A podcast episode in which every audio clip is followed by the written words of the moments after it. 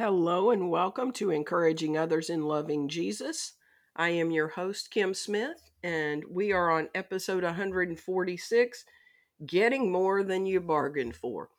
So, I don't always tell you when and where I am broadcasting from, but this time I have to. So, number one, you can kind of hear if you've heard this podcast before you can tell that I don't have a lot of a voice.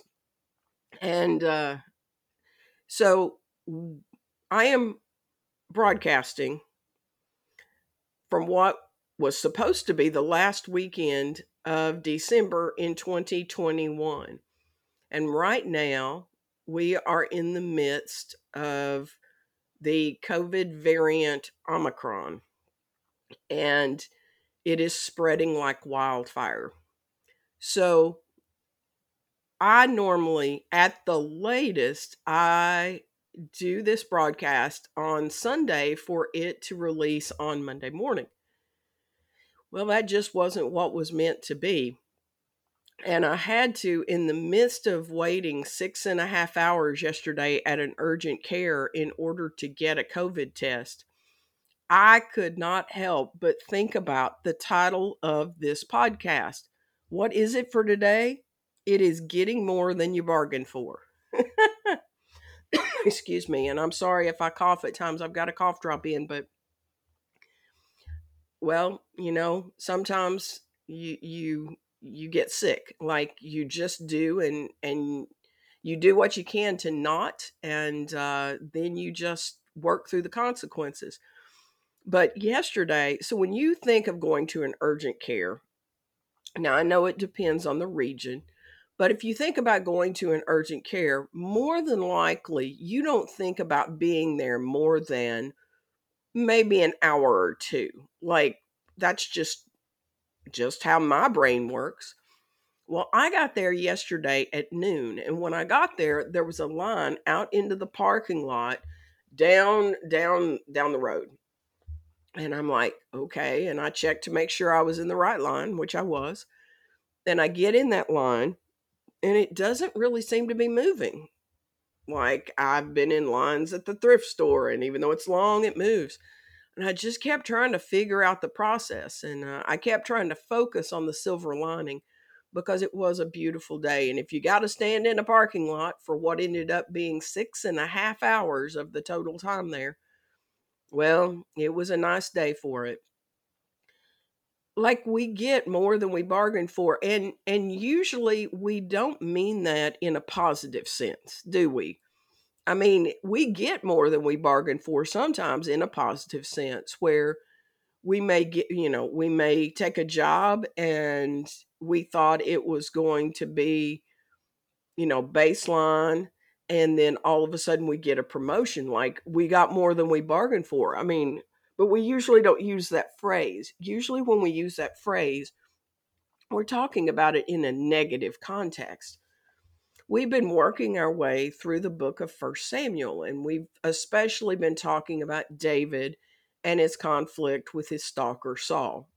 And we will get back to that next week but I intentionally wanted to take out this little set of scriptures. It's not much, and with my voice, that's a good thing. And I wanted us to look at this small passage that probably you've never heard anybody talk about before.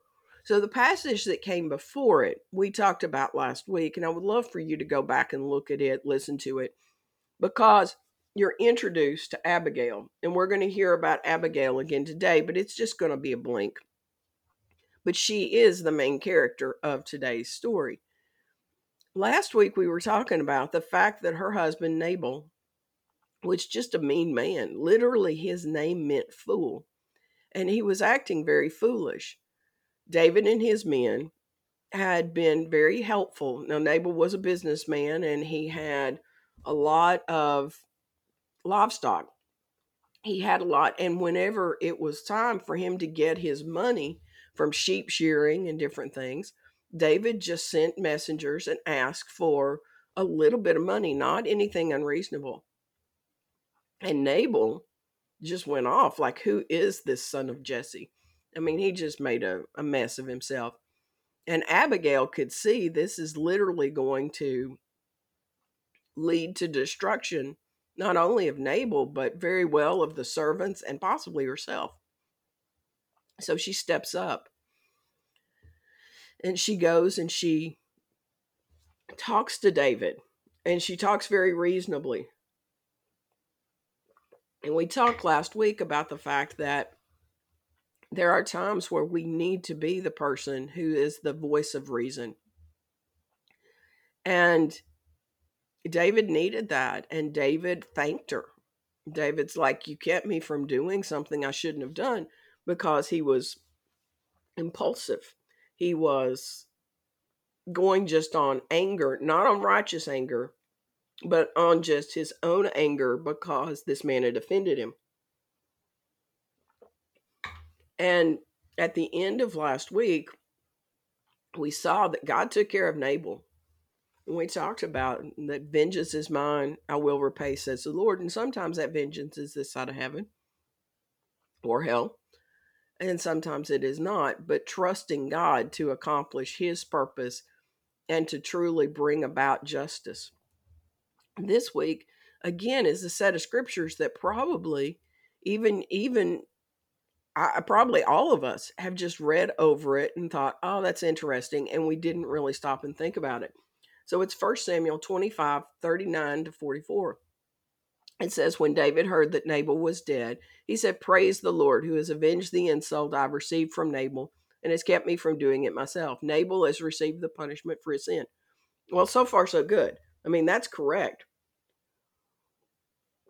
and you hear me taking a little um, sip there just to try to keep lubricated enough to get through this. Then David sent messengers to Abigail to ask her to become his wife. Okie dokie. We find out at the end of this that the wife that David had, that being Michal, which was King Saul's daughter, he has given her away, which shouldn't surprise any of us since Saul is stalking David. And so he just gave David's wife away. Nice guy. But David sent messengers to Abigail to ask her to become his wife.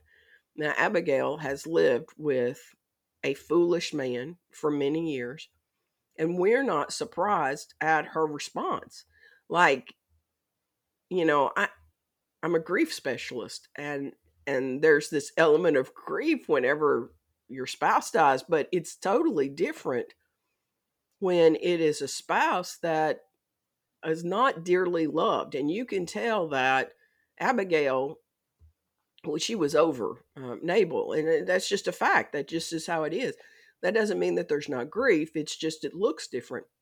But verse 40 when the messengers arrived at Carmel, they told Abigail, David has sent us to take you back to marry him. Well, like David is the bomb. Like David is the up and coming. He's to be the future king of Israel. And how much Abigail knew about that, no, we're not sure. But she knew that he was this valiant warrior. She's excited. And we can't say that we blame her on that. And that's where this whole idea of today's lesson came from. From right now, and in the next verse, you're going to think, you know, this has worked out very well for Abigail. Um, not only is her foolish husband gone, but now, and I just, it just dawned on me. I wonder how it would have worked out if, like in that day and time, if she could have run the family business because he had a profitable business. But to run off with David sounded better, obviously. So, verse 41 she bowed low to the ground and responded, I, your servant, would be happy to marry David. I would even be willing to become a slave washing the feet of his servants. Quickly getting ready, she took along five of her servant girls as attendants, mounted her donkey, and went with David's messengers. And so she became his wife.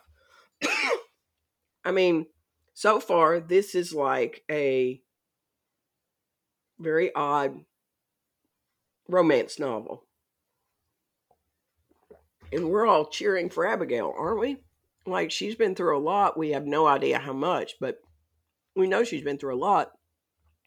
and she had the courage to stand up to David and the just the um, the savvy. I mean, she was just very intelligent in her talking points. Not all of them. Some of them were not the best. But I mean, she's getting what seems like a really good deal. But where the plot turns is in 43. David also married Ahinoam from Jezreel, making both of them his wives. Uh oh. There's a plot twist none of us saw coming. And imagine being Abigail.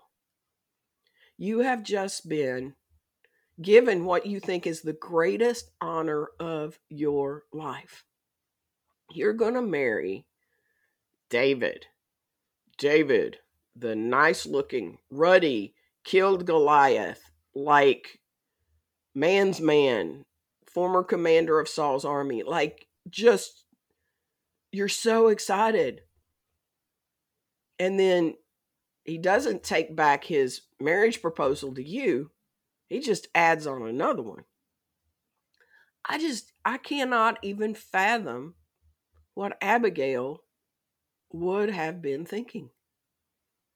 And we, this is the only time we encounter Abigail in scripture, so we don't know. And then verse 44, I mentioned earlier Saul, meanwhile, had given his daughter Michal, David's wife, to a man from Gallim named Palti, son of Laish. I just, uh, I just started thinking about the times in life where we end up getting more than we bargained for. Whether it be relationships, where we go in and we think this is either going to be a romantic relationship that is going to change our lives forever in a good way, and it ends up the worst train wreck of our life, or it is a friendship that ends up turning into just darkness you know on all fronts or it may be a job that we thought this is going to be awesome and I'm going to have these benefits and I'm going to have all these opportunities and we get in there and it's like oh my goodness. God allows us to walk into circumstances that are more than we bargained for. He does. And if you look at, let's say, the book of Hosea, definitely hadn't thought about using that as an example, but God just laid it on my heart. When you look at the book of Hosea and the story of him and Gomer in particular, you find out that Hosea got more than he bargained for. Oh my goodness, did he? Uh, the book Redeeming Love by Francine Rivers is supposed to hit the big screen this year. You want to see something? I don't. I haven't seen the movie, but I've read the book. You know, just a a more modern day portrayal of what it would be like to have been in Hosea's shoes. It just Hosea got more than he bargained for, and he was walking in the center of God's will. But so many times we get more than we bargained for, and it's because we have made bad choices. Let's just be honest. Like my situation yesterday with my six and a half hours at the urgent care, that wasn't a bad decision on my part. It literally was the only game in town, is what I was learning from the people standing in line. But how many times do we get more than we bargained for because we've made rash decisions. You know, I think about David in the other in the first part of First Samuel 25. David was about to get more, more than he bargained for. Not that I think that David would have been defeated by Nabal and his workmen, but he was going to end up with consequences as a result of his rash decision. And so I point back to James 1, which we've gone over this verse so many times, but it's one of the most applicable verses in all of Scripture. It says, If you need wisdom, ask our generous God, and He will give it to you. He will not rebuke you for asking. Like God has made a blanket promise that if we need wisdom and we ask Him, He will give it. Always point back to that game show, and I don't remember the name of it because I'm not a game show person, but it's that game show where you you try to answer questions and if you don't know the answer you have certain people who are your lifelines and you can call on them and say which answer is correct and they're supposed to you know they're going to give it their best shot. Like you and i if we have christ as the center of our life if we're in relationship with him we have the greatest lifeline. We have the source of all wisdom on the other end of our phone, so to speak. And yet we don't use it. Just like David ran off because he was angry and about did something really stupid. We do that too. How many times have we just plowed headlong into what seemed like this wonderful situation. And we get there, like poor Abigail, and we find out, oh my goodness, you've got to be kidding me. I, I just feel for Abigail. Like, as I looked at these scriptures, and I kept trying to figure out, God, what do you want us to learn from this? Think there's a huge lesson. Do you see her at any point saying, God, should I accept David's offer of marriage? What should I do? We don't see that. We just see her jump headlong into what she thinks is going to be a great, great situation for her. And we don't know if she's married. We have no, uh, not married. We know she's married and her husband has died. We don't know if she's got kids. We don't know, you know, what what situation she's jumped into. But like Abigail, it had to be crushing. I know she said she'd be willing to become his slave washing the feet of his servants, but I have a feeling that that really wasn't what she was thinking. She's thinking, I'm going to be David's wife. And one of these days, I'm going to be queen. My mother used to use a phrase, and I have no idea exactly what it meant. I know how she meant it, but I don't know exactly what it meant. It meant queen for a day. And sadly, that's what Abigail ended up being. She was in a rotational pool of being queen. And we know from scripture that David not only chose Abigail and he chose Ahinoam, we know Bathsheba's around the corner, and there are others in the ranks. And then there are the lesser wives. But how about we we vow to not jump headlong into situations without looking with spiritual eyes and praying. Our weekly assignment feature is how can you stop yourself from leaping before you look carefully and pray? Like, what is going to help you? Is it a button in your pocket that's going to remind you that I need to slow down? I need to allow the Holy Spirit to open up my spiritual eyes and ears. And I need to ask God to show me, ask Him to give me the wisdom that He's offered. You know, as we close out this um, this week's podcast, because I still have a little voice, so I'm trying trying to do this in a timely manner. Like what what situation are you in where you got more than you bargained for? Was it because you weren't wise and you just jumped headlong? Or was it because you truly you followed God's voice like Hosea did? And God just had plans for you to have more than you bargained for in the midst of it because he's working out his grand plan. As we go into this next week or whenever you're listening to this podcast, for me, this next year, because it is just around the corner, how are we going to be wiser? How are we going to look not only with our earthly eyes, but look with spiritual eyes and stop and pray